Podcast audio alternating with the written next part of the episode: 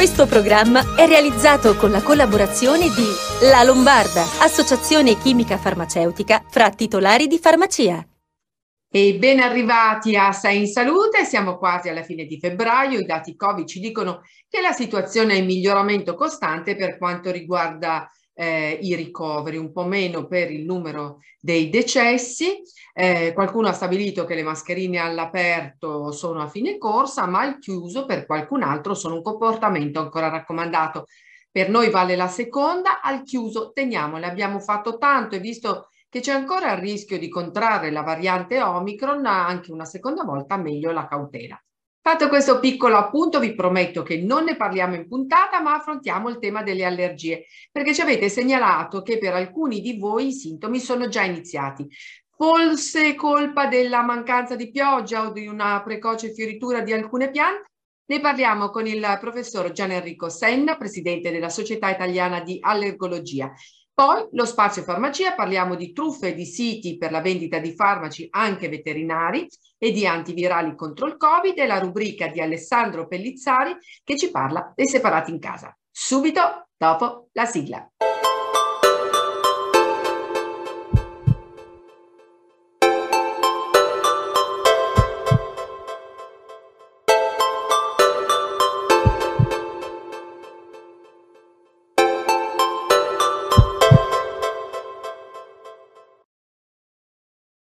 E rieccoci in studio, prontissimi per affrontare il tema delle allergie. Le scorse giornate primaverili, la stagione delle allergie dura di più per colpa del clima che è cambiato, i pollini imperversano e pare ormai certo che la stagione degli starnuti sia più lunga e fastidiosa. No, abbiamo la mascherina che filtra il virus e i pollini.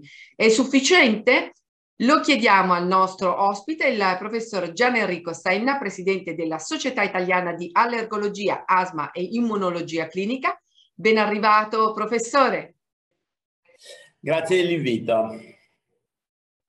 Allora, giochiamo d'anticipo e diamo informazioni che potranno essere utili per le persone che soffrono di allergie e già sentono i primi sintomi.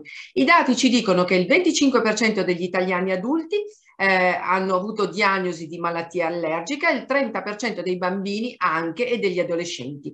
Un gran numero, professore, quindi gli allergici possono trarre beneficio dall'uso delle mascherine anche all'aperto?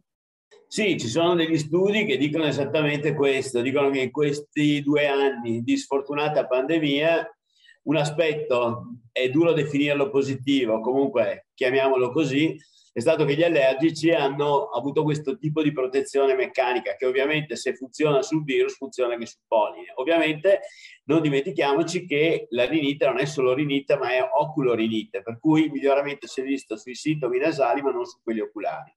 Professore, gli allergici sono stati i pazienti che all'inizio della campagna vaccinale erano scettici rispetto all'opportunità offerta dal vaccino. Sono stati vaccinati tenendo conto di approcci specifici? Sono state delle linee guida? Si sono vaccinati e con quali risultati? Allora, innanzitutto eh, quello il problema è nato all'inizio della campagna vaccinale perché in Inghilterra sono stati segnalati due casi di shock anafilatti. Quindi c'è stata momento in cui si pensava che gli allergici per qualche motivo fossero più a rischio di reazioni allergiche al vaccino. In realtà adesso a bocce ferme, perché abbiamo vaccinato milioni di persone, possiamo dire che il rischio di reazioni allergiche è di un su 250.000 somministrazioni. Quindi vuol dire che Verona, che è una città di 250.000 abitanti, avrà un caso di reazione allergica eh, a questo tipo di vaccino. Tutto questo problema però contestualizzato in modo diverso, nel senso che se io assumo una penicillina un banalissimo antinfiammatorio, il rischio è 1 su 20.000, quindi è 10 volte superiore. Quindi vuol dire che abbiamo fatto molta battage pubblicitario negativo su questo possibile rischio allergico, ma non credo che una persona prima di prendere un antinfiammatorio, una penicillina, faccia tutti questi problemi per avere un problema di allergie ed è 10 volte più frequente. Rimane il fatto che noi, ad esempio, parlo della nostra unità operativa, abbiamo vaccinato 4.000 persone allergiche, quindi con pregresse allergie soprattutto a farmaci e non abbiamo avuto il minimo problema. Allora, torniamo alle allergie al polline. Come sopravvivere alla bella stagione? Quali sono i pollini che daranno più fastidio nei prossimi giorni e come effettuare una corretta diagnosi? Ah, intanto dobbiamo dire che già adesso ci stanno dando problemi, perché già adesso c'è l'impollinazione del cipresso, che è una pianta che fiorisce molto presto, fiorisce in gennaio, addirittura in alcune zone d'Italia in dicembre, ed ha una rinite ed ha anche una congiuntivite importante.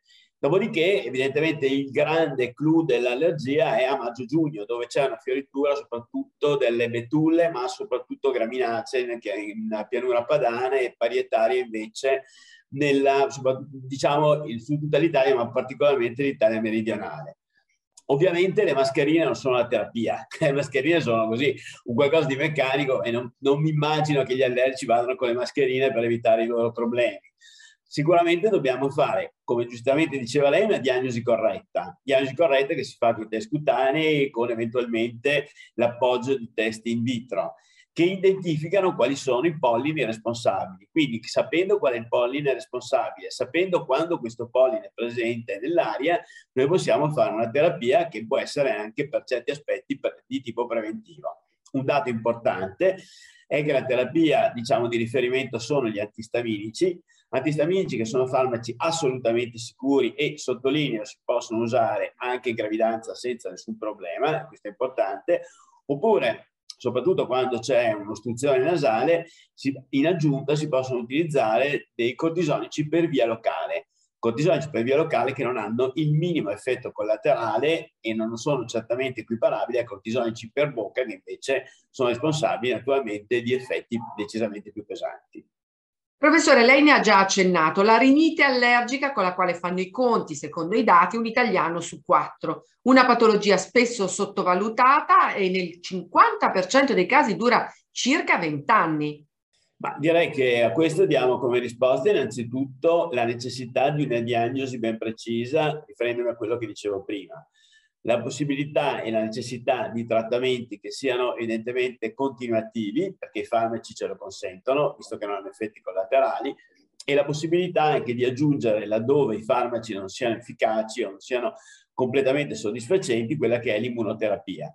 Immunoterapia che oggi si fa in modo mirato, quindi l'immunoterapia è per il singolo allergene, quindi va bene per le graminacee, va bene per gli acari, ma non è che vada bene per tutti, o quindi ancora una volta la selezione del tipo di sensibilizzazione è importante che si fa per via sublinguale, quindi una somministrazione che rispetto a una volta dove si faceva per via sottocutanea non necessita dell'accesso ospedaliero e quindi può essere fatta tranquillamente a domicilio ed è un tipo di terapia molto importante perché modifica la risposta immunitaria e quindi riduce sia i sintomi ma soprattutto riduce la possibilità che ci sia un'evoluzione dalla rinite in asma e che ci sia naturalmente un effetto che si prolunga anche dopo tre anni di questo tipo di terapia, quindi un effetto anche a lungo termine. Professore, ci promette che torna a trovarci per parlare di asma, di cui lei è un grande esperto, ma anche di patologie correlate al glutine e anche di poliposi nasale che presenta spesso un quadro clinico complesso? Sicuramente sarà un piacere rivederci. E noi adesso andiamo un minuto in pubblicità. Restate con noi.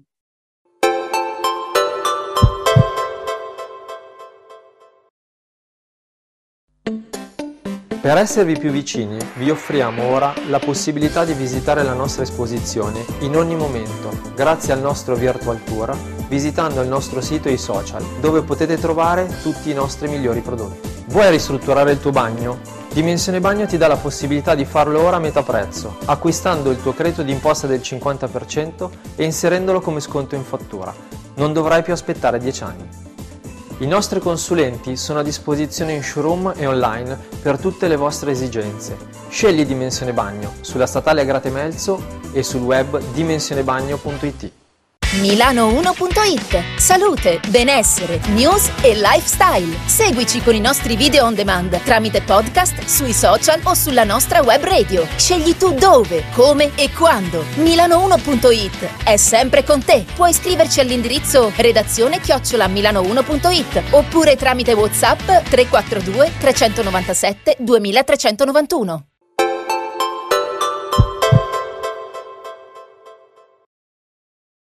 Bentornati a Sei in Salute e passiamo subito a collegarci con la dottoressa Anna Rosa Racca, presidente Federfarma Lombardia. Ben arrivata dottoressa. Un caro saluto a tutti. Quindi Federfarma è impegnata attivamente nella segnalazione di vendite online illegale di farmaci veterinari.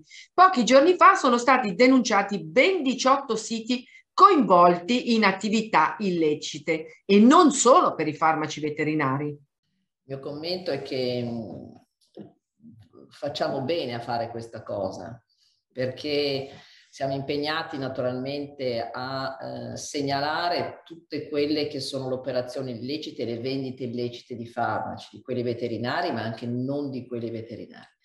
Vedete, il farmaco non è un bene di consumo.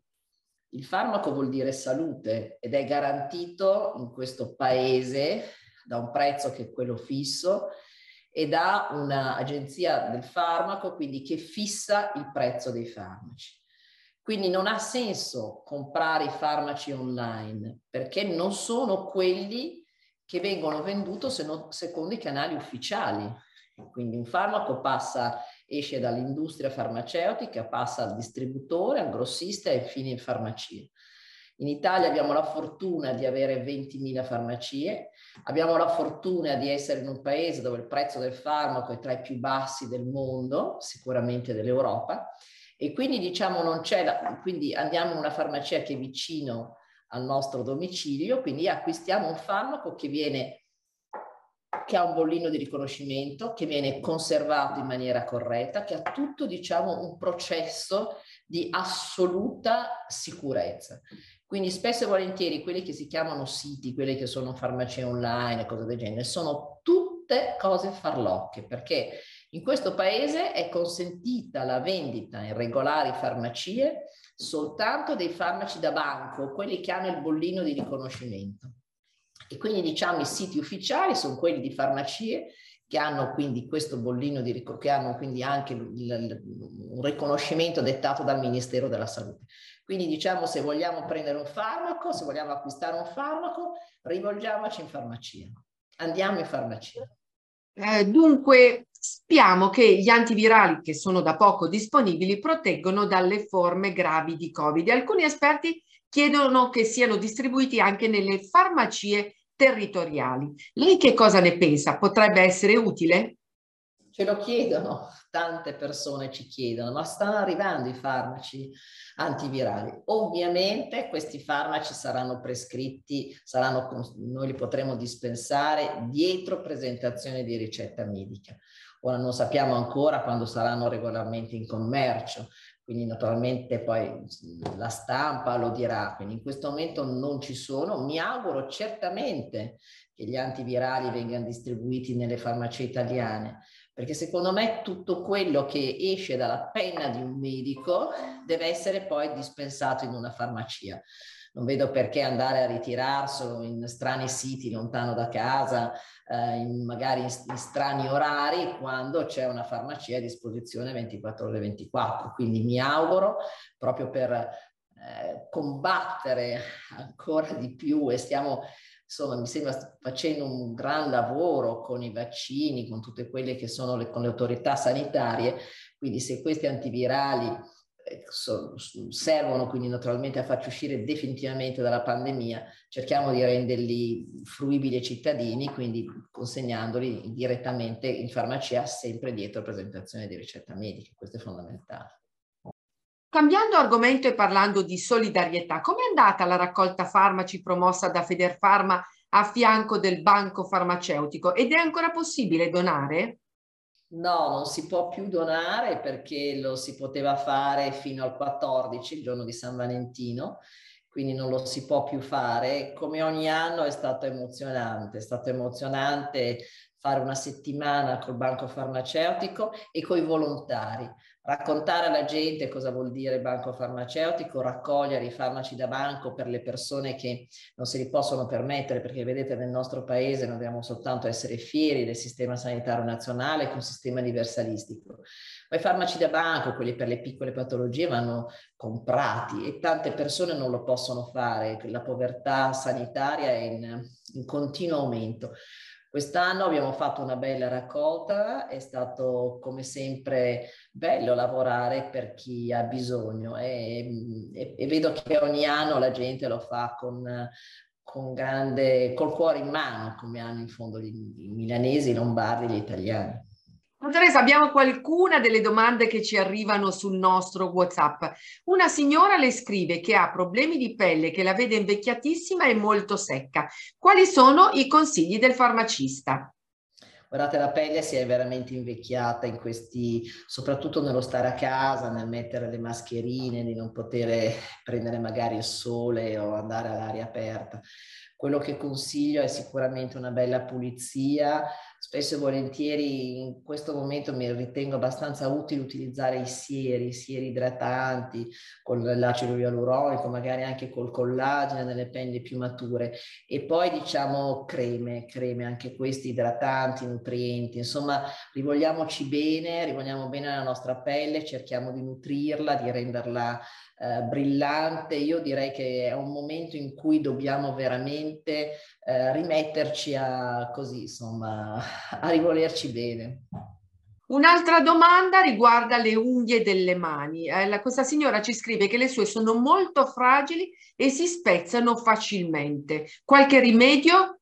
Sì, ci sono molti integratori che contengono delle vitamine utili per eh, le unghie, per i capelli e ci sono anche molti prodotti che si possono mettere quotidianamente sulle unghie per rinforzare, eh, rinforzarle. Quindi sicuramente ci sono un'infinità di scelte e penso che il farmacista potrà dare dei buoni consigli. Un'ultima domanda. Ultimamente ho sintomi tipo gonfiore, crampi, prurito e altri. Mi hanno detto che in farmacia posso fare un test per scoprire se sono intollerante ad alcuni cibi. Come si deve fare?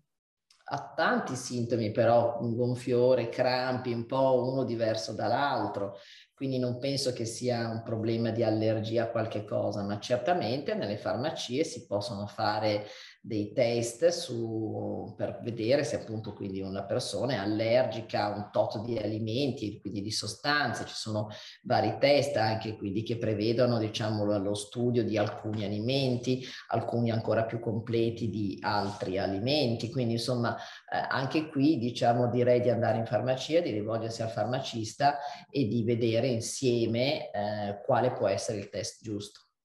Grazie ancora alla dottoressa Racca e noi procediamo con la rubrica del mio amico del blog alessandropellizzari.com che ci parla dei separati in casa. Alessandro, vai! Secondo alcune stime, una coppia su cinque in Italia è separata in casa, cioè condivide lo stesso tetto ma niente di più.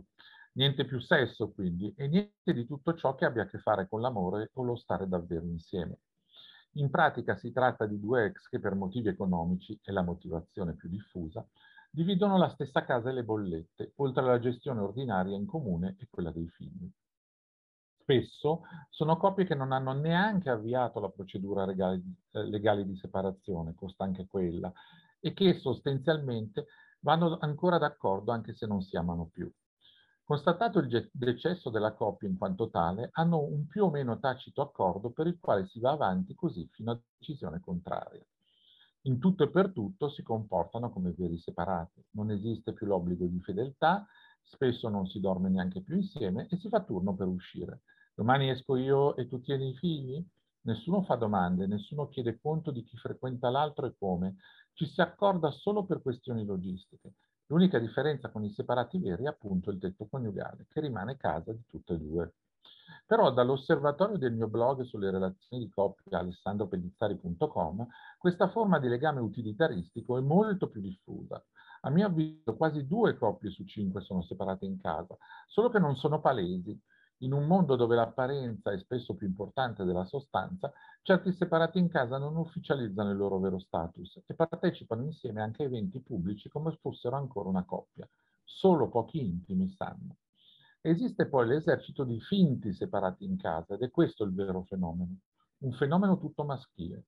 Per lo più sono uomini sposati in cerca di avventura a presentarsi così. Quando incontrano una donna interessante, alla fatidica domanda sei sposato, giocano la carta della separazione in casa. Altrimenti non verrebbero minimamente presi in considerazione da molte.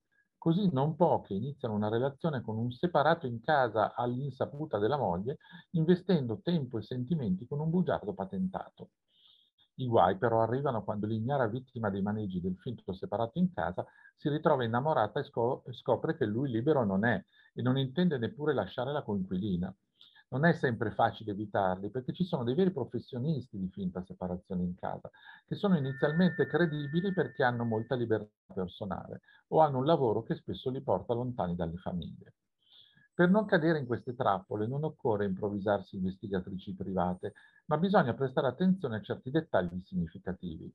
Chi è separato veramente in casa può rispondere al telefono anche dopo le 20, il sabato e la domenica, persino se è di turno con i figli. Badate bene, risponde subito e senza problemi, non richiama in un secondo tempo. Può uscire la sera, dormire fuori, avere dei weekend liberi, pianificare vacanze. Festeggia con i figli il Natale, ma il Capodanno no, come a San Valentino le vacanze non tradizionalmente di famiglia. Quindi attenzione, se separato in casa troppe difficoltà in questi ambiti, le scuse si sprecano gli impedimenti dell'ultimo momento si moltiplicano, il personaggio va evitato già dai primi incontri, o messo al più presto con le spalle al muro. Molti di questi, messi stretti, ammettono che non sono proprio separati in casa, ma sono come fratelli e sorelle, non hanno rapporti da anni, cose difficili da verificare. Scappati immediatamente e ricordatevi quando incontrate un separato in casa quello che diceva Giulio Andreotti, a pensare male si fa peccato, ma spesso si indovina. Grazie Alessandro, per noi questa puntata finisce qui, speriamo abbiate gradito i nostri consigli. Se volete rivederci siamo sui social, su YouTube, su Facebook, su Spotify, non mancate e ci vediamo settimana prossima. Questo programma è realizzato con la collaborazione di La Lombarda, associazione chimica farmaceutica fra titolari di farmacia.